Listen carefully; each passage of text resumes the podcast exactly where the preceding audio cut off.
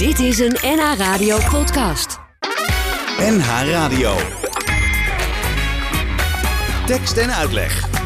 Jos Heremans. NH Radio. Naar de wintersport, naar de wintersport. Altijd als het winter wordt, wilden we op reis. Samen naar de wintersport, naar het paradijs. Naar de witte wegen waar de sparren langs de kanten staan. Allebei met warme, witte, wollen winterwanten aan.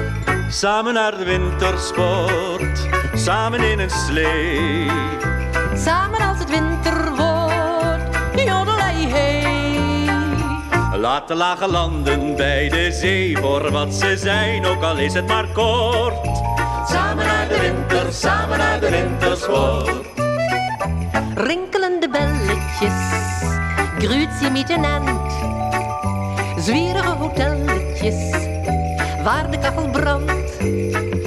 Overal in het rond zie je goed verpakte jongens van de bergen en meisjes van de vlakte. Altijd als het winter wordt, willen we getwee. Naar de witte wintersport, hiedelai hey.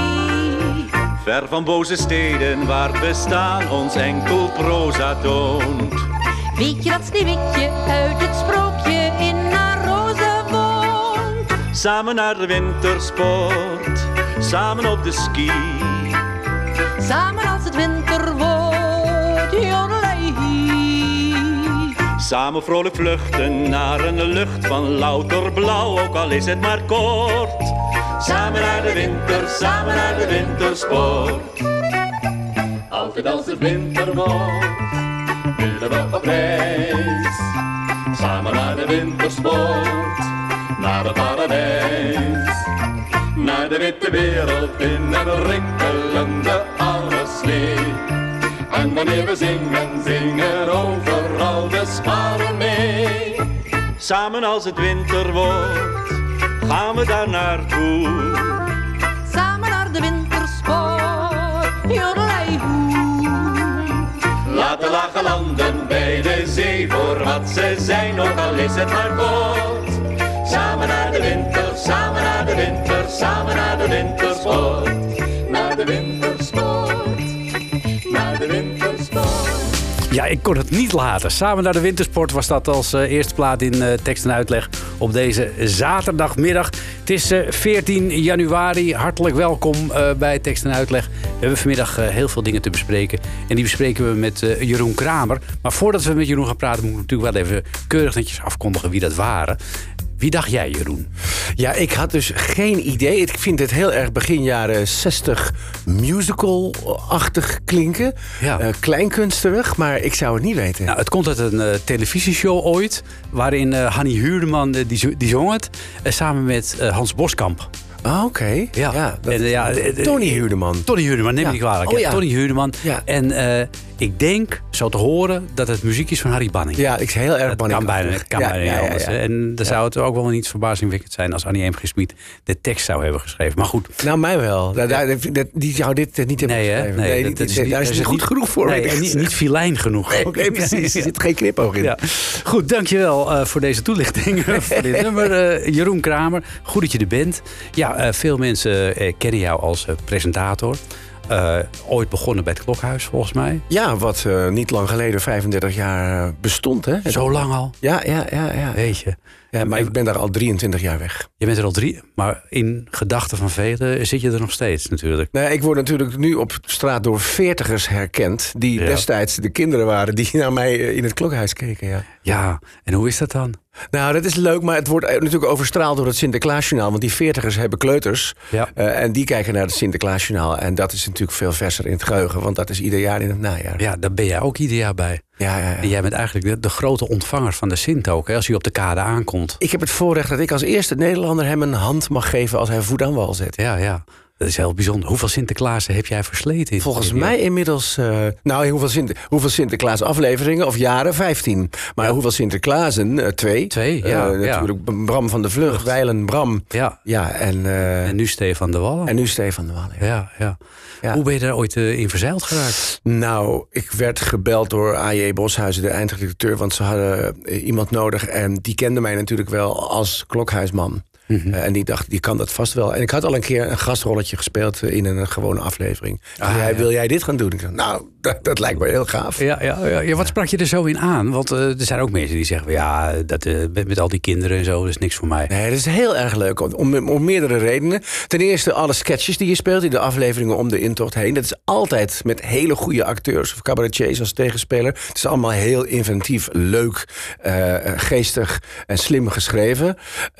En ten tweede, de intocht is niet alleen een fantastisch feest in een stadje of een dorpje waar die stoomboot komt aanvaren. Maar het is natuurlijk ook een tot op de minuut uitgeschreven live uitzending Ja. van vijf kwartier met, met, met tien camera's. Wat natuurlijk zijn eigen adrenaline niveau Ja. opwekt. Het is heel gaaf gewoon. Ja, maar Superleuk. Er was wel een hoop ophef dit jaar hè, met het zinken van de Titanic.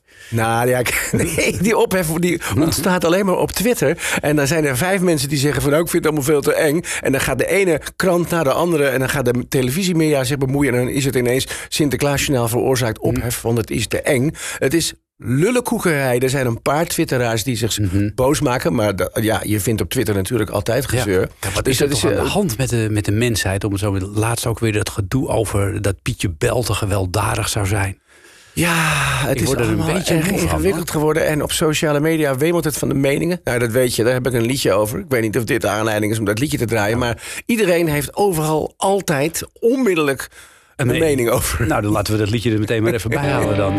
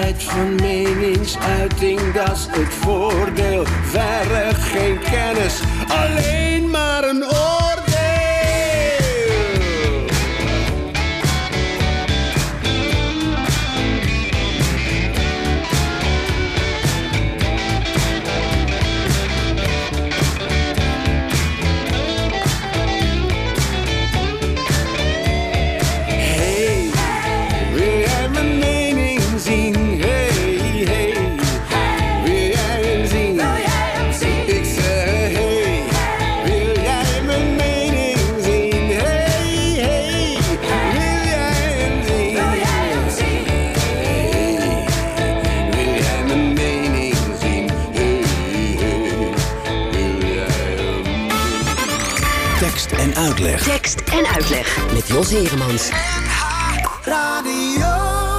En met eh, Jeroen Kramer vanmiddag. Eh, Jeroen, nou, we hebben het net even gehad over eh, iedereen zijn mening. de veranderingen die er plaatsvinden omtrent Sinterklaas en Pietje Bel. Ja. Ehm, Jouw carrière als presentator is al heel lang. Want je zegt 35 jaar klokhuis. Hoe ben jij ooit verzeild geraakt in, in het vak, om het zo Nou maar ja, te zeggen? Dat was puur toeval eigenlijk. Ik had helemaal geen ambitie om in, die kant iets te doen. Ik was muzikant en ik verdiende de kosten als vertaler. Maar een vriendin van mij, Catharina Reiger, werkte voor het klokhuis. En die zei op een gegeven moment tegen mij... ze, gaan, ze zoeken een nieuwe presentator, ze houden een screentest. Lek jou dat wat? Want Volgens mij is het iets voor jou. En toen ben ik daar puur heen gegaan uit nieuwsgierigheid... om te weten wat een screentest is. Toen heb ik bij Catharina thuis nog cameratraining gehad van twee uur. Dat zij kijkend door een wc-rol mij laat uitleggen hoe een ijskast werkt. Gewoon om contact Oh, ja, met een ja, camera Ja, te oefenen. In die wc-rol pratend. Dat was mijn opleiding. Eh, en toen werd ik zomaar eh, aangenomen. En ineens zat ik bij het klokhuis. Ja, hoe was dat? In, in, in- want het was voor die tijd ook een heel vernieuwend programma. Ja, ik, ik besefte het eigenlijk nauwelijks. Ik wist wel dat ik ineens in een programma zat met hele goede schrijvers. Karel Eikman, eh, acteurs Joost Prinsen en, en, en eh, Frank Groot, of noem het allemaal maar op. Eh, en ik dacht, ik heb nog nooit van, van een camera van dichtbij gezien. Ik kan geen bal aanraken en ik speel ineens in de Champions League. Ik vond Ja, het heel bijzonder. Ja. En het was natuurlijk een ontzettend leuke baan. Want ik ging iedere dag, dan weer hing ik aan een helikopter. En dan zat ik in een duikboot. En dan was ik in een kunstenaarsatelier. Eh, En, en was jij altijd zo'n zo'n trailseeker ook, dat je dat leuk vond? Eh, ik ben nooit een trailseeker geweest. Maar het, het avontuur, de nieuwsgierigheid heb ik wel altijd gehad naar allerlei dingen. En Klokhuis besl- besloeg, of beslaat moet ik zeggen, een heel palet aan onderwerpen. Eh, en dat was wel fantastisch. En dan ook nog knutselen met een cameraploegje aan een filmpje met je kaplaarzen in het veld. Dat is heel erg leuk. geweldig. Ja, ja, dat, Als, je, als je dat allemaal zomaar mag doen. Ja, dat is een soort kind, een kind in een snoepwinkel eigenlijk. Eigenlijk wel, ja. Ja. Het onderzoekende zat er altijd in bij jou. Want je zegt, ja, ik werkte als vertaler. Ja, maar welke kijk, taal- uit mijn, mijn, mijn, passie was altijd muziek maken. Ik zat Ah. altijd in bandjes. Ja. Eh, en vertalen, dat deed ik eigenlijk gewoon ja, om, de, om de huur te betalen. Ik had Engels Oh. gestudeerd, dus ik ben een ouderwetse doctorandus in de Engelse taal en letterkunde. Oh, dus daar had ik me in bekwaamd en dat was gewoon om de kachel te laten branden. Maar ik had wel altijd het idee, als ik niet muzikant wil worden, dan wil ik eigenlijk journalist worden. Mijn vader was ook journalist bij, bij, het, eh, bij, bij eh, de, de Nieuwe Haarlemse Courant en later Ah. de Heemsteedse Courier. Lokale journalistiek. Dus daar ben je ook opgegroeid in Haarlem en omstreken? Of In? Heemstede. In Heemstede? Ja, ja, ja. Ik ben, Chique kant? ik- nou, nee, nee, wij woonden in een eenvoudig rijtjeshuis. Oké. Ja, ik ben geboren in Haarlem, in de Flora Kliniek. Oké. Is eh, niet ver van het provinciehuis. Nee. Maar opgegroeid in Heemstede. In Heemstede. Hoe, hoe was jouw jeugd in, in die tijd? Want Nou, wij zijn een Heemstede- beetje van dezelfde eh, jaargang. Ja, eind Ja, jaren hè? 50. nou kijk, Heemstede is als je een kind bent een heel erg leuke plek. Mhm. Want er is bos, en je bent op eh, acht kilometer van de zee. Maar voor een puber wordt het ineens ongelooflijk saai. Eh, Mhm. In die tijd was Haarlem ook nog een behoorlijk saaie stad als je daar uit wilde gaan. Ja. Eh, dat is volgens mij nu enorm verbeterd. Maar Dansles ik- gehad ook nog? In Haarlem? zeg je? Ook nog dansles gehad in Haarlem? Nee, dat niet. Nee, nee. Oh.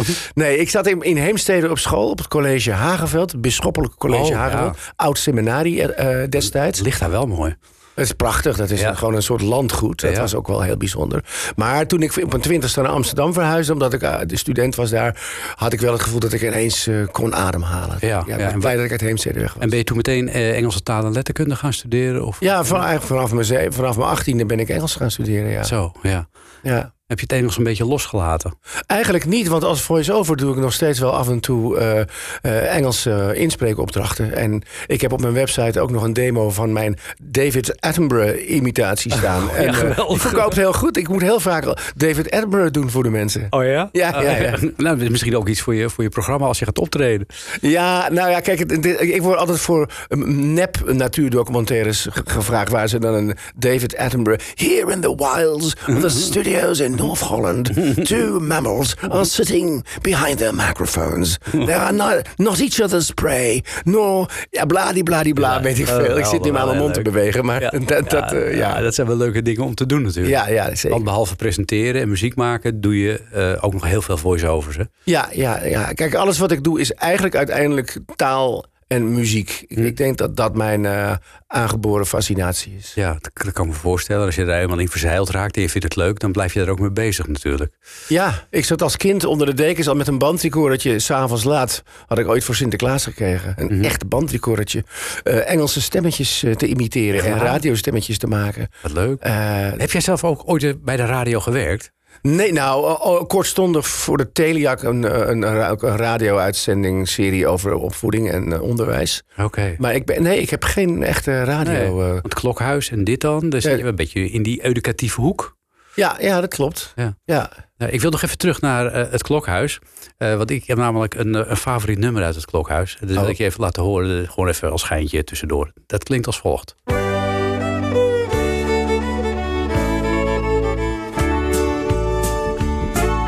Als kind al had hij aardigheid.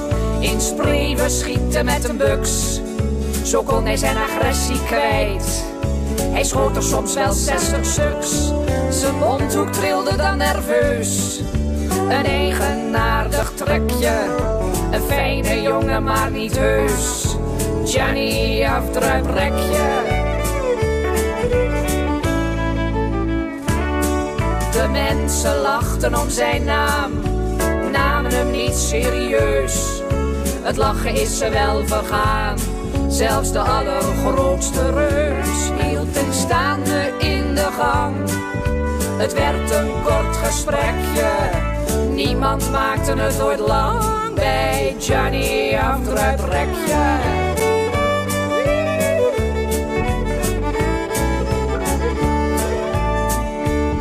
In toeval heeft hij nooit geloofd, des te meer in overval. Elke bank door hem beroofd, sprong open met een luide knal. Hij zei: Geef mij maar dynamiet. En draaide nog een checkje, waarna hij kan de stad verliet. Johnny afdruiprekje.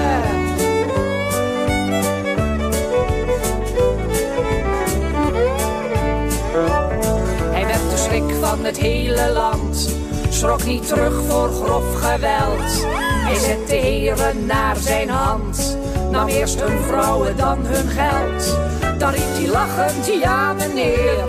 Er is altijd een zwak plekje voor de loop van het geweer van Johnny Afdruiprekje.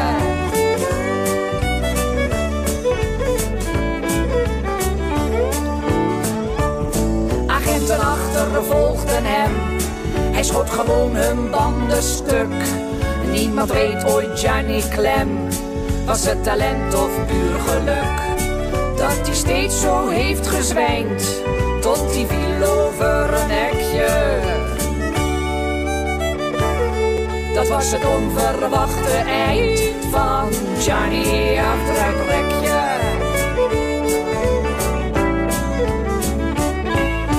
Ja, een onafvolgbaar goed nummer uit eh, het klokhuis. Johnny Afdruiprekje. Het leuk eh, dat je van, dit eh, boven water hebt Van gehaald. Loes Luca, ja. Loes jij- Luca en een tekst volgens mij van Rob Crispijn. En natuurlijk denk ik destijds nog Harry Banning die het Als, als, ja, als componist daarbij. Ja, ontzettend geest. Wat moet dat een feest geweest zijn om daar bij gewerkt te hebben bij het klokhuis, denk ik, Jeroen? Ja, ik heb overigens met die, zeg maar de drama-afdeling, hè, dus Mhm. de fantasieafdeling, de liedjes en de sketches nooit gewerkt, want het was een separaat productieproces. Oh ja? Ja, want eerst werden de, de, de reportages gemaakt, die gingen naar de schrijvers, die verzonnen de dingen bij. Ah, en toen werd het pas opgenomen wat Ja. er voor sketches bij moet. Ah, ja. Dus, maar desondanks was het inderdaad wel een feest. Ja, mochten jullie ook wel eens eh, gezamenlijk elkaar ontmoeten op feestjes? Ja, we hebben wel dat wel een borrel gehad of zo, ja. ja. nieuwjaarsding of zo. Wat was jouw droom toen jij muzikant werd? Dacht je toen aan een rockband of aan... eh, Kijk, als kind wilde ik altijd John Lennon zijn. Nou, toen kwam ik op een gegeven moment achter dat dat niet kon, want het bestond al.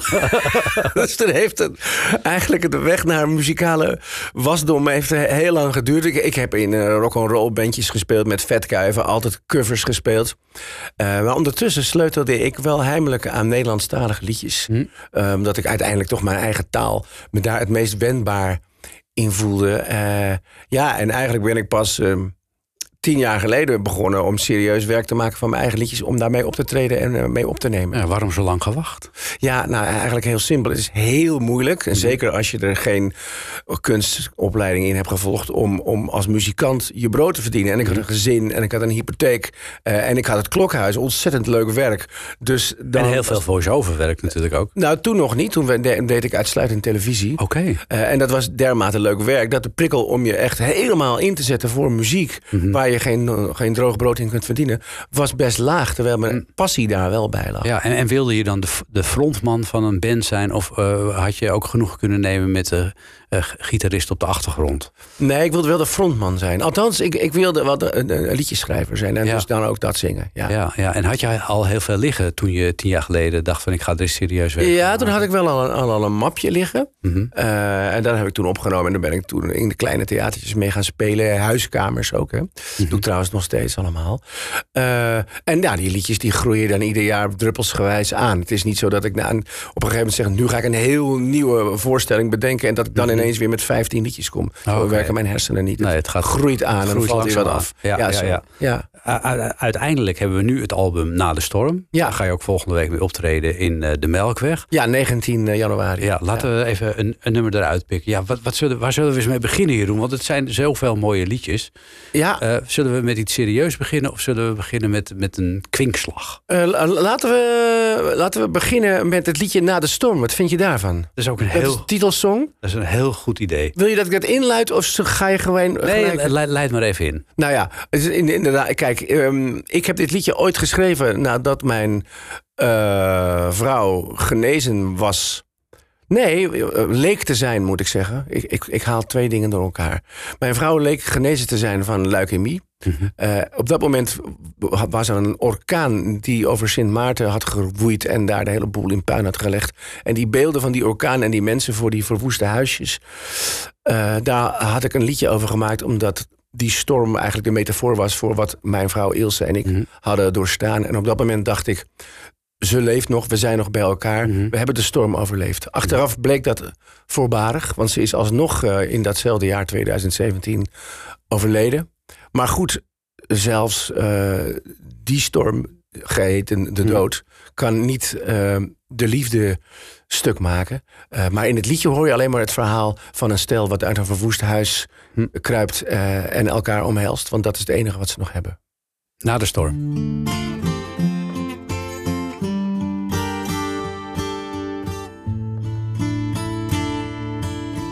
Het was voorbij, de storm was uitgeraasd. De lucht was blauw, de dreiging leek geweken. Aarzelend kropen ze op het laatst uit hun schuilplaats van de laatste weken. Ze keken door het felle licht verblind naar het gras dat in het zonlicht lag te stomen. Het was stil, zelfs geen zuchtje wind woei door de toppen van de bomen.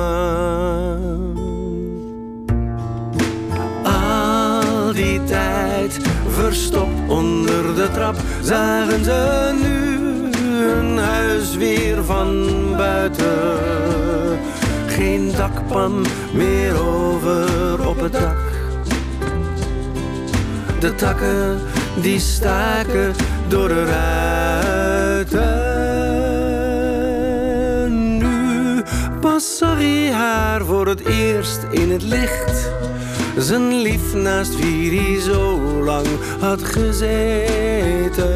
En dwars door al het stof op haar gezicht zag hij haar schoonheid die hij bijna was vergeten. En in de koele schaduw van de bomen vielen ze omstrengeld in het mos. Dit hadden ze bijna niet durven dromen. En hij fluisterde.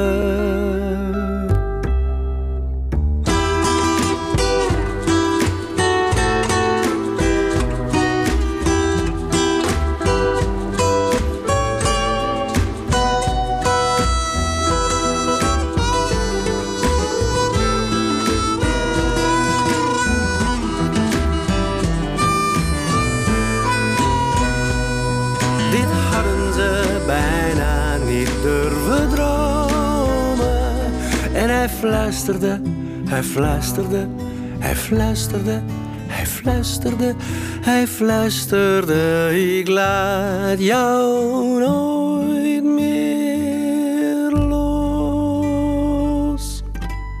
Na de storm van Jeroen Kramer. En Jeroen Kramer is ook hier te gast vanmiddag in eh, tekst en uitleg.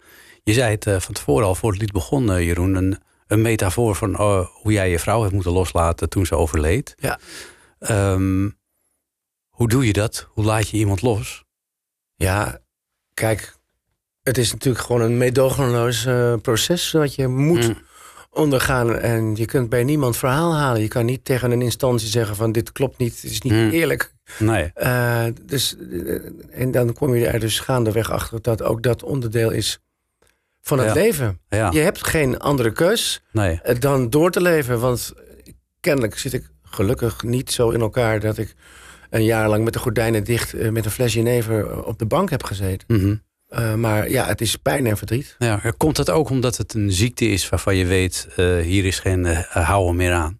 Ja, toen in het begin die diagnose kreeg, leukemie, was de overlevingskans meteen al vanaf het begin 10%. Dus ja, Ja. ze is wel voor die 10% gegaan, maar het heeft Ja. verloren. Ja. ja, en wat je ook zei, van in eerste instantie dacht je ook nog van nou, het is oké. Ja, na dat stamceltransplantatie leek het ineens allemaal aan te slaan. En dacht Ja. jongens, het gaat non de ju. Ja, het gaat werken ook. Ja. En ineens was het weer terug. En Jeetje. het gauw gebeurd. Maar dat moet ook in een, dan eigenlijk moet het een dubbele klap zijn geweest dan. Want dan ben je eigenlijk weer heel optimistisch. En dat je denkt nou, je maakt, gaat weer plannen maken. Ja, precies dat. Nou ja, je zegt het helemaal. Ja, Eh, dus dat, dat is echt meedogenloos. ja, ja. En hoe, hoe, ben je dan samen? Dat vraag ik me dan af. Want eh, je, je deelt eh, heel lang een leven samen. In, in goede gezondheid, hè? Ja. En dan een van de twee wordt ziek. En dan moet je eigenlijk een, een, een heel nieuw actieplan maken... voor hoe je met elkaar omgaat. Hoe hebben jullie dat gefixt? Nou ja, kijk, Ilse was echt in die eh, negen maanden dat het geduurd heeft, eh, hoofdzakelijk in ziekenhuizen. En af en toe Waanzinnig uit- kort eigenlijk ook. Negen maanden. Ja, tussen diagnose en einde. Jeetje. Eh, ja, nou ja, van mij uitgezien, ik probeerde er alleen maar gewoon 110% voor haar te zijn. En te Ja. zorgen dat ze het fijn had en lief Ja. had. En volledig dienstbaar. En Ja. ja, dat. Ja. Ja, het het was heel verbazingwekkend, want eh, het was gewoon een hele stoere vrouw. Ze deed nog een paaldans in de voorkamer en, eh, Ja. en opeens is ze dood. Dat is, dat is Ja, ze leefde he- heel gezond. Ze was Ja. min of meer vegetarisch. Ze dronk nauwelijks. Ze heel veel aan sport. Ze was levenslustig. Ze was beeldend kunstenaar. Maakte prachtige schilderijen waar de kleuren van afspatten. Dus het was volkomen onverdiend. Maar Ja. rechtvaardigheid eh, bestaat eigenlijk Nee, niet in het nee. ziekenhuis. Hoe, hoe lang he- heeft dat geduurd voordat je dat kon aanvaarden? Hoe, heb- hebben jullie dat ook samen geprobeerd te doen? Of kwam dat pas na haar overlijden? Nou ja, Ilse heeft het eigenlijk in haar leven al aanvaard. Hij heeft gewoon gezegd, Hm. ik moet het hiermee doen. Hm. Ik ben, zij was toen, eh, als ik het goed zeg, 64. Hm. Ik zeg, ik heb een fantastische kinderen grootgebracht. En we hebben het heel fijn gehad. We hebben een lieve man ontmoet, dat was ik. Oh, En ik moet het hiermee doen. Ik had langer willen leven, maar Ja. het, het mocht niet zo zijn. ja. Eh, Dus zij had het. Ik was nog heel lang na haar dood gewoon puur boos. ja. Op, Dat, ja, het, dat het haar overkomen is. En jullie dat haar overkomen, was. En ik ben niet religieus, maar anders had ik God over de toonbank getrokken. Oh, ja. wat, wat flik jij nou? Ja, ja. En hoe doe je dat met je kinderen dan? Want die ki- voor, voor kinderen lijkt me echt verschrikkelijk om je moeder te verliezen op zo'n jonge leeftijd. Ja, ze waren natuurlijk niet meer echt kleine kinderen. Ze waren, Nee, maar, je, maar goed, wel bij vol eh, bewustzijn. Ja. Ja, nou ja, je probeert er voor elkaar te zijn en elkaar te steunen en bij elkaar te kruipen. En Hm. Ja. Eh, warmte uit te wisselen, om het simpel te zeggen. Ja, ja. En dan, hoe, hoe- je pakt geen jeneverfles, je sluit je niet op. Eh, wat doe je dan? Ja, muziek maken, liedjes schrijven. Ja. eh, ook, toch ook wel. Ja. Zoals, zoals dit lied, ja, maar ook nog andere? Over, juist over die periode? Of heb je die Eh, nummers allemaal nog liggen en vind je dat nog een Nee, beetje te nou gevaarlijk om dat nu aan te raken? Kijk, nee hoor. Kijk, bijvoorbeeld een liedje als. ehm, ik zit nu. Nou ja, het liedje wat, wat vorige week als single is uitgebracht. samen met Leonie Jansen. Ja. Die overigens mijn vriendin is. Daar Dat gaan we het ik- straks nog uitgebreid over hebben. Oh, Oké, ja, maar dat, dat is wel eh, eigenlijk gerelateerd aan dat thema. Ja. Of je dan nu niet erover wil hebben, maar jij begint erover. Nou ja, je zegt beter dan dit wordt het niet. Dat is ook een beetje het idee. Je hebt het ook eh, eh, zelf eh, in je eentje ook nog een keer uitgebracht, volgens mij een tijdje geleden. Ja, ja, maar kijk, eh, Leonie en ik zijn dus allebei weduwe, weduwnaar. Ja. Eh, en zijn ons allebei heel erg bewust van dat leven in het nu Mhm. heel erg belangrijk is. Je moet het niet uitstellen tot morgen. En je moet je ook bewust zijn van de. Het is natuurlijk een cliché, hè? De Ja. kleine dingen die je doen. Maar Ja. het is wel heel erg waar. Clichés Ja. zijn waar. Ja, waar. mensen zeggen ook van ja, je moet ook eh, na het overlijden van je vrouw of van je man of van je partner, hoe dan ook, eh, niet te snel aan een nieuwe relatie beginnen. Eh, jij hebt dat als ervaringsdeskundige meegemaakt. Is dat ook zo? Ben je helemaal op jezelf teruggeworpen in zo'n periode? Moet je niet aan contacten met anderen denken? Nou, ik was bijvoorbeeld vlak na de dood van Ilse heel erg blij als vrienden mij meenamen. Uitnodigden voor het eten of naar een concert te gaan. Ik had Mhm. erg veel aan, aan afleiding. Dat was Mhm. voor mij heel, heel erg fijn juist. Eh, dus eh, inderdaad sloot ik mezelf liever juist niet op. Mhm. Eh, want in mijn eentje was ik toch alleen maar verdrietig. Nou, en Leonie was al 30 jaar lang een goede vriendin. Die al een ervaren weduwe was. En wij waren een grote steun voor elkaar. Nadat, eh, eh, zij voornamelijk voor mij. Want zij was dus de ervaringsdeskundige. Toen Ilse doodging. Ja. We hebben elkaars partners ook gekend destijds. Eh, en daar ontstond toen een nieuwe relatie uit. Na, Ja. na, na een half jaar. Ja. Ja, er zijn natuurlijk geen geschreven regels voor. Van je moet het niet te snel of te lang. Dat- Niks is te. Nee. Eh, Je moet doen wat je gevoel je ingeeft en wat goed voelt. Ja. Kun je net zo gelukkig worden als dat je je toen voelde? Ja, dat is een, het, is, het is allemaal niet vergelijkbaar. Ik ben met, Mm. met Ilse 32 jaar geweest. Hebben we twee kinderen eh, grootgebracht. Mm. Eh, ik, ik heb het nu met Leonie super lief en leuk en fijn en mooi. En we kunnen nog samen muziek maken ook. Wat wil je nog meer? Onze kinderen kunnen het goed met elkaar vinden. Dat scheelt ook. ook een bonus. Ja. Eh, het laat zich niet vergelijken. Het is Nee. een totaal andere levensfase natuurlijk. Ja, ja. We gaan luisteren naar Beter dan dit.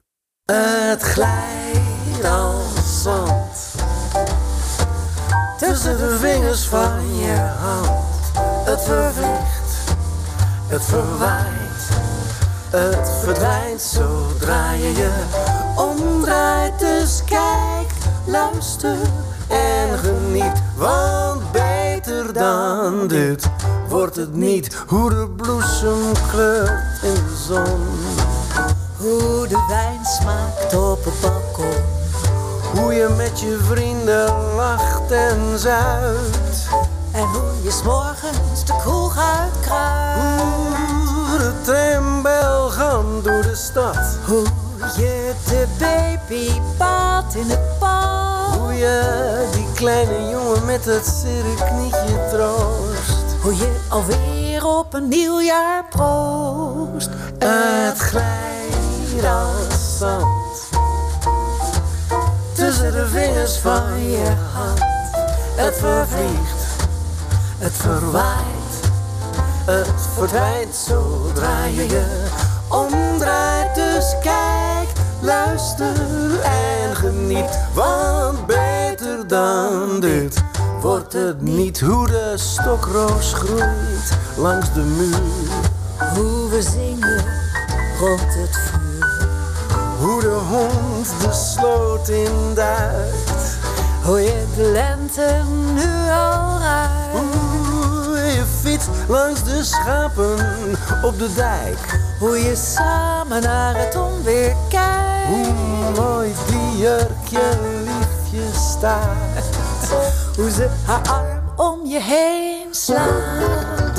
Het glijdt als zand tussen de vingers van je hand. Het vervliegt, het verwaait, het verdwijnt zodra je je omdraait. Dus kijk, luister en geniet, want beter dan dit, beter dan dit, beter dan dit wordt Beter dan dit wordt het niet van eh, Jeroen Kramer en eh, Leonie Jansen. Eh, al een tijdje weer een stel samen ook. Ja. Hoe lang nu? Nou, inmiddels zeg maar vier, vier en een half jaar. Zo, ja. Ja. En behalve eh, partners ook eh, samen muziek maken. Dit is wel het eerste nummer dat jullie samen opnemen. Ja, incidenteel. Kijk, Leonie heeft allemaal haar eigen programma's. Ehm, Leonie in concert of samen met Karel Kraaienhof. Eh, en nou, dit is nu even gewoon een, een ding tussendoor. En, en wie weet ontstaan daar nog meer dingen uit. Ja, Maar, ja, Je, je laat de naam Karel Kraaienhoff vallen. Die heeft ook meegewerkt aan jouw nieuwe album. ja, ja, daar ben ik heel blij mee. Die speelt op twee liedjes. Mhm. We waren ja, heel mooi met zijn bandoneon. Hij is eigenlijk natuurlijk de grootste bandoneonist aan deze kant. En misschien zelfs de andere kant van de Atlantische Oceaan. Oceaan, Dat, ja. dat laatste zal, is hij zelf te bescheiden voor om dat te beamen. Maar eh, ja, eh, Ja. heel mooi. Ja, leuk. Hoe heb je al die muzikanten bij elkaar gekregen? Nou, want eh, om- want eh, behalve eh Karel Kraaienhof en Leonie... heb je nog veel meer hele goede muzikanten bij elkaar weten te sprokkelen... om mee te werken? Eh, in, de, in de band, in de Melkweg, eh, drumt Leon Klaassen. Ja, die kende ik al van eh, lang geleden toen ik nog in de Jiske Vet begeleidingsband in de Heine, Heinekenhal speelde. Daar speelde Leon ook in. Oh ja, heb jij ook nog gespeeld? Ja, Ja, ja, ja. Leon is natuurlijk een fantastische drummer. En, en, en Lucas de bassist, Lucas Dols. En, nou, eigenlijk alle andere muzikanten uit het ne- netwerk van Leonie... die natuurlijk al eh, 30 jaar in het muziek maak, zit. Ja, hoe, hoe is dat om op je, tussen aanhalingstekens, oude dag... eh, nog op te gaan treden in de, in de Melkweg? Super gaaf. Ja, dat, Hartstikke leuk. ja, Ja. dat is wel bijzonder, toch? Ja, het is, ja, het is natuurlijk eh, geweldig dat dat gewoon. Eh, ik, ik besef nu wel, ik heb natuurlijk heel lang voor de televisie gewerkt en daarna als voice-over, hoe ontzettend veel energie erin gaat zitten. Als je naïef bent, denk je van eh, muzikant worden is eigenlijk alleen maar creatief liedjes gaan zitten maken en dan optreden. Maar wat een hoop werk gaat daarin in die voor, voorbereidingen zitten. Eh, alleen al het regelen van. ehm, morgen hebben we repetitie met Ja. de band. Oh nee, dit wordt pas eh, zondag uitgezonden. Afgelopen vrijdag hebben we repetitie gehad met de band. Ja. Dan moet ik dus voor vijf- vier man alles uitschrijven. Zorgen dat er geen enkel eh, foutje in, in, die, in die sheet staan. Want anders dan krijg ik tijdens... Schrijf je het ook uit in noten helemaal? Nee, niet in noten, alleen Oké. in akkoordsymbolen. Ik geef ze allemaal de audio. Eh, en dan moet er geregeld worden dat we op de, de dag van, het, eh, van de Melkweg... dat er geparkeerd wordt. Eh, ik ben gewoon mijn eigen producer ook, zeg maar. Moet, je moet het allemaal zelf doen. We moeten allemaal zelf doen. Er is enorm veel geregeld in je socials. Het is belangrijk dat je af en toe wat op de socials dondert. Want anders weet niemand wat je aan het doen bent. En je moet Ja. op de radar blijven. Ja. Het is eigenlijk 80% eh, werk eromheen en 20% muziek maken. Ja, een beetje contact leggen met de media zo her en der. Ja, ja, ja. bij jou zitten, wat heel gezellig is. Maar heb je het bewust ervoor gekozen om het in de Melkweg te doen? Was dat iets wat je eh, altijd heel graag wilde om daar nog een keer te staan? Ja, nou, ik wilde of in de Melkweg of in Paradiso. Ik wilde gewoon een gerenommeerd poppodium eh, Mm. doen. Om eh, dat, dit album gewoon met een knal de wereld In te helpen. in te sturen. Ja, ja. En, en komt er dan ook nog een toertje? Of heb je zoiets nou, ik denk het niet. Laat me, laat me zitten. Dit is Nou, nee, kijk, ik, ik speel in, in mijn eentje, want dat is wat ik eigenlijk altijd doe. Hè, solo voor kleine zaaltjes, voor een man of. Ja. 40, 50. Dat zijn heel intieme concerten. Heel anders, maar Mhm. niet minder leuk. Ik zou heel graag met de band ook nog een paar keer willen spelen. Maar dat is, is ook niet makkelijk. Hè. Dan moet je dus als zaal, moet je eigenlijk toch een soort garantiesom kunnen bieden Mhm. van, weet ik veel, vijf man, hè, inclusief de techniek, zes Ja. man. Moet je toch minimaal 2000 euro kunnen garanderen, want anders moet er geld bij. Ja. Maar om 2000 euro te garanderen, moet je dus een x aantal kaarten kopen. En hoe de hel is Jeroen Kramer als ik in een zaal speel in, in Utrecht of in, of in Groningen? Ja, dat is- Eh, dat is is voor een zaal een groot risico. Nee, oh nee, moeten ze juist doen. Ja, kom maar, mensen. Even reclame maken voor me. Eerst maar eens even de Melkweg helemaal Eerst die melkweg doen en dat loopt best goed. Ja, oké. Eh, mocht je nog kaartjes willen, melkweg.nl denk ik. Ja, en dan zie je het vanzelf. Slash Jeroen Kramer of 19 januari. 19 januari. Zullen we nog even een lekker nummer van je gaan draaien? Nou, we hadden het over Karel. Wat vind je van eh, een emmer en een schepje? Eh, ja, ik ben dol op emmers en schepjes. Ik ben een beetje uit de kleine kinderen, maar ik vind... eh, dat gaat precies over dit onderwerp. Je bent uit de kleine kinderen en je verwondert je over het feit hoe je die kleintjes die je ziet op een foto als peutertje eh, vergelijkt met, met, met, die grote mensen die je nu eh, eh, naast je hebt staan en dat dat één en dezelfde wezens zijn. Nou, gaan luisteren.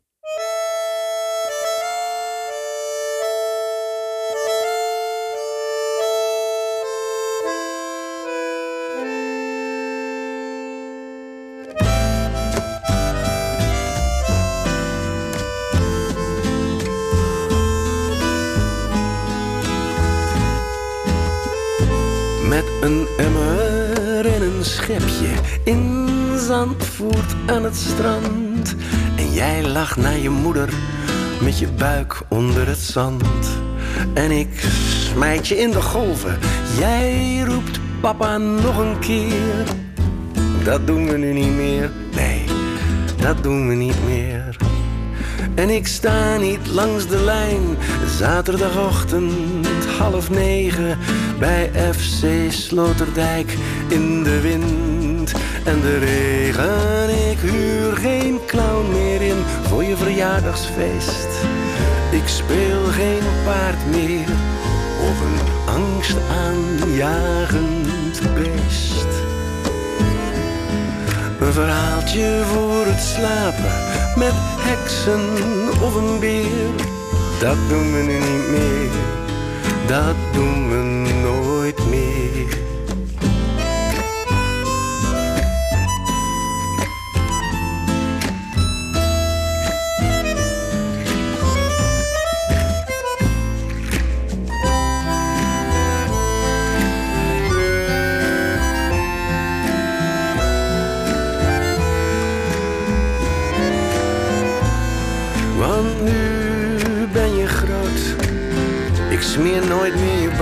Zat. Ik heb geen idee wanneer. Voor het laatst bij mij op schoot. Hoera, de opvoeding is klaar. Ik hoef me geen zorgen meer te maken. Maar je weet, zo zitten vaders helaas niet in elkaar. Was het maar waar. En met al waar ik te veel deed, of juist achterwege liet, deed ik mijn best, mijn lieve kind. Beter dan dit kon ik het niet. Met al wat ik te veel deed, of juist achterwege liet, ik deed mijn best. Beter dan dit kon ik het niet.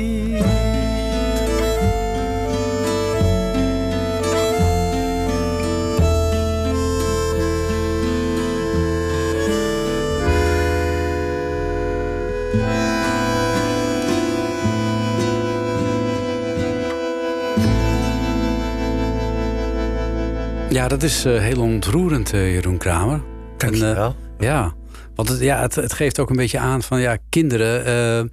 ze zeggen wel eens, jij zingt dat ook, de opvoeding is klaar. Maar hij is nooit klaar. Hè? Althans, de opvoeding is misschien wel klaar, maar de band en de zorgen niet. Nee, dat, dat gaat gewoon door. Ja, en je blijft je. Oh, ik vind het zo moeilijk soms.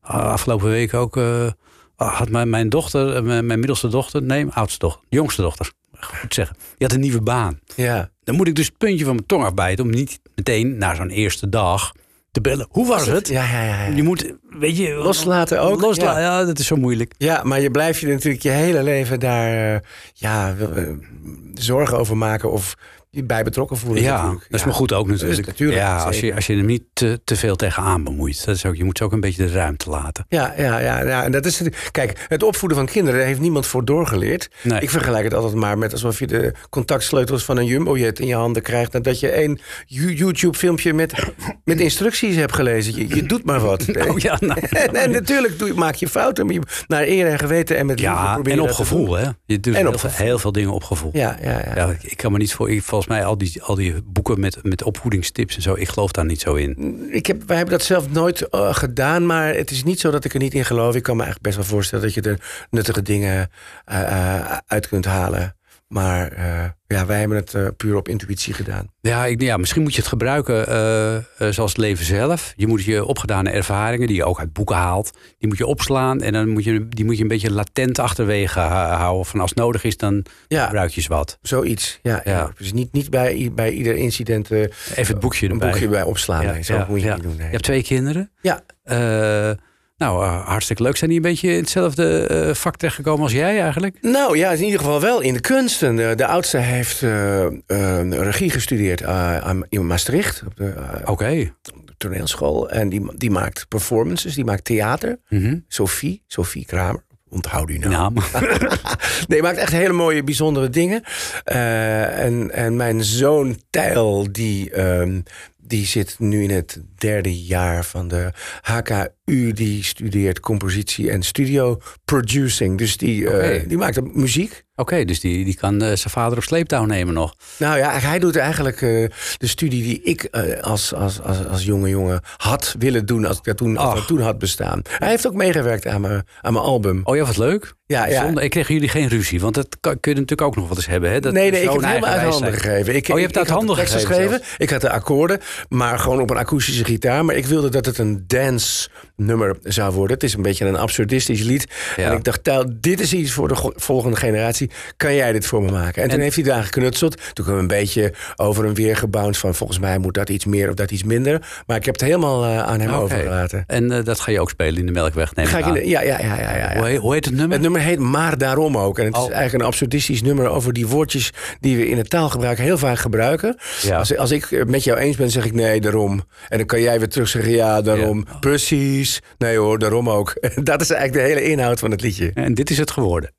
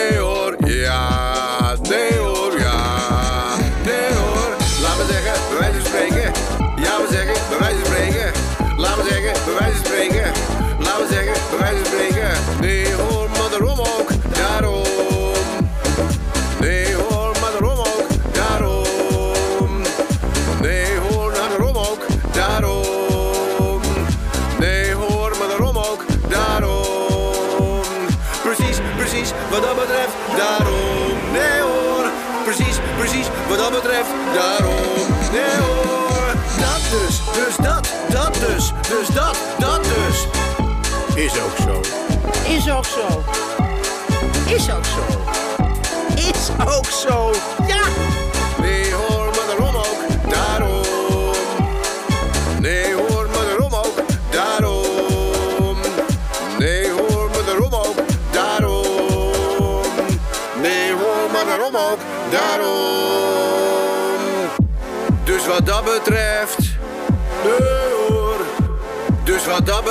Betreft, nee hoor, maar daarom ook, daarom. Nee hoor, maar daarom ook, daarom. Het is een mooie samenwerking eh, tussen eh, Tijl Kramer en eh, Jeroen Kramer. Ja. Vader en zoon. Ja, dit is wel een nummer waarbij eh, de hele melkweg eh, eh, zeg maar, ja, boven, boven de vloer uitkrijgt en door het dak heen gaat. Ja, het, is eigenlijk, het- het nummer houdt ook niet op. Hè. Je hebt het Oh. gelukkig op tijd weggegeven. Maar in een zaal kun je hier denk ik eeuwig op door raven. Ja. ja. dit is een dance. Eigenlijk moet je er een pilletje bij slikken. Hoewel ik dat zelf nooit doe. Maar Maar, maar voor de jongeren onder ons. Ja, ja, ja. nou ja, misschien sta je komende zomer wel op Lowlands, man. Als ja, wie weet. Dat zou mooi zijn. Hè? zou toch leuk zijn, toch? Ja, zeker. Dat moet toch niet alleen voor jongeren zijn? Daar mogen wij toch ook gewoon aan meedoen? Ja, ja, ik weet niet wat jij ervan vindt. Maar de- deze muziek eh, is- nog niet alleen voor eh, onze generatie. Nee. Iedereen, je wordt vanzelf meegezogen er ook in, in, in het ritme en zo. Eh, ja, het is een beetje ja, standaardvraag eigenlijk wel. Maar meneer Kramer, hoe zien de toekomstplannen eruit na het optreden in de Melkweg? Nou ja, in ieder geval heb ik weer een, een, een, een ritsje solo optredens. onder andere in de Mes in Naarden en de Bullenkerk in Zaandam. Oh, dat is mooie akoestiek. Ja, ja, ik ben nog nooit in die Bullenkerk geweest. Prachtig. Maar, eh, dus dat gaat gewoon door. Eh, en ik hoop dat ik dit met de, band, met de band nog een keer... of wat ik zou kunnen herhalen. Maar daar heb ik Hmm. geen concrete plannen eh, voor. Daar heb ik eigenlijk een zaal of een impresario nodig... die zegt van, kom maar, doe, doe dit. We doen, we doen het. Dat zou ik wel heel gaaf vinden. Ja, nou, impresariaten meld je allemaal aan. En dan kun je met je Jeroen Kramer op, op tournee. En ondertussen blijf je gewoon nieuwe liedjes schrijven natuurlijk. Ja, ja, ja. Ik heb er van alles op de plank liggen. Halve, hele of kwart liedjes, flarden, muziekstukjes, tekstflarden. Ja, Voorlopig eh, is er nog geen eind aan. nee, dat, dat gaat gewoon door. Ja, laten we nog even weer tot slot herhalen waar je eh, optreedt. Komende 19 januari in de Melkweg in Amsterdam. Kaarten via melkweg.nl en anders via de website van Jeroen Kramer. Eh, op Spotify en op allerlei andere kanalen kun je al jouw liedjes vinden. Zeker. Dat is ook super handig. Ja. Want eh, tegenwoordig, ja, je verkoopt bijna geen albums meer. Of komt er ook nog iets fysieks?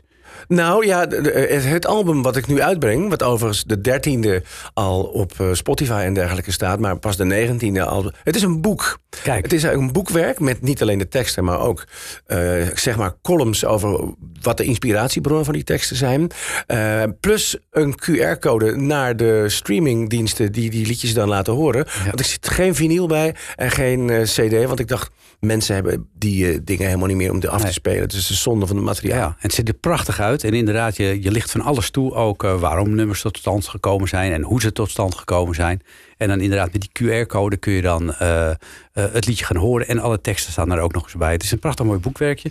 Ligt dat in de platenwinkel of in de boekenwinkel? Ligt in de boekenwinkel. Ja, je het bij bol.com bestellen. Ook bij mij op mijn website. Dan krijg je er een handtekening bij. Eh, en natuurlijk de 19e in de Melkweg na afloop van de voorstelling. Ja, precies. Jeroen Kramer, Na de Storm, zo heet het. 12 songs.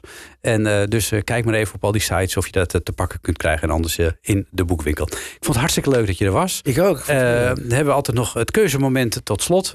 waarbij ik ook nog even zeg dat we dit programma altijd kunnen terugluisteren via nhradio.nl. Maar ook als podcast. Dus ook super handig. De podcast van tekst en uitleg die kun je vinden op alle mogelijke podcastkanalen. Heb je suggesties, vragen of wat dan ook? Kan er een mailtje naar tekst en uitleg nhradio.nl. Tekst en uitleg nhradio.nl. En dan komt nu het eh, laatste nummer wat we vanavond eh, van Jeroen Kramer laten horen. En dat wordt Jeroen. De pont naar Noord. Wij stappen op.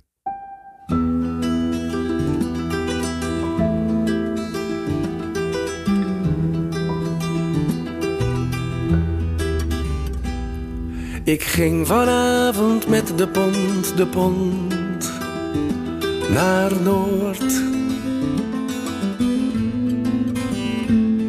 Ik wachtte achter het station en toen ik kwam, liep ik aan boord. De klep ging omhoog. De schroeven brulden schuin. En langzaam schoof de meerpaal weg. De wind vatte mijn kruin. Op de pont naar Noord. Ik stond vanavond even op de pont, de pont naar Noord. Gevangen tussen voor en achter Steven, je kan niet door. De veerboot ploegt voort en jij staat stil bij alles wat beweegt. Dat met een brug een groot verschil.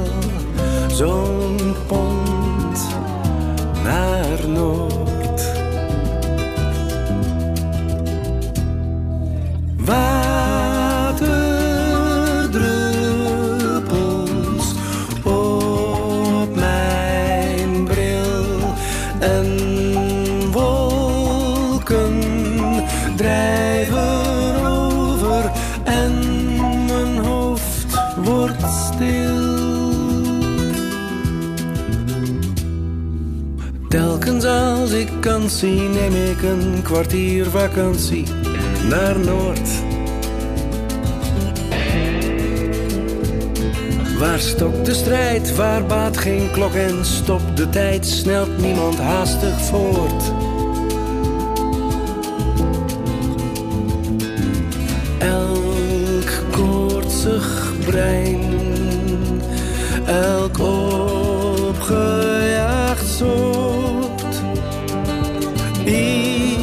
Verdient zo'n heilzaam toevluchtsoord als de pont naar Noord.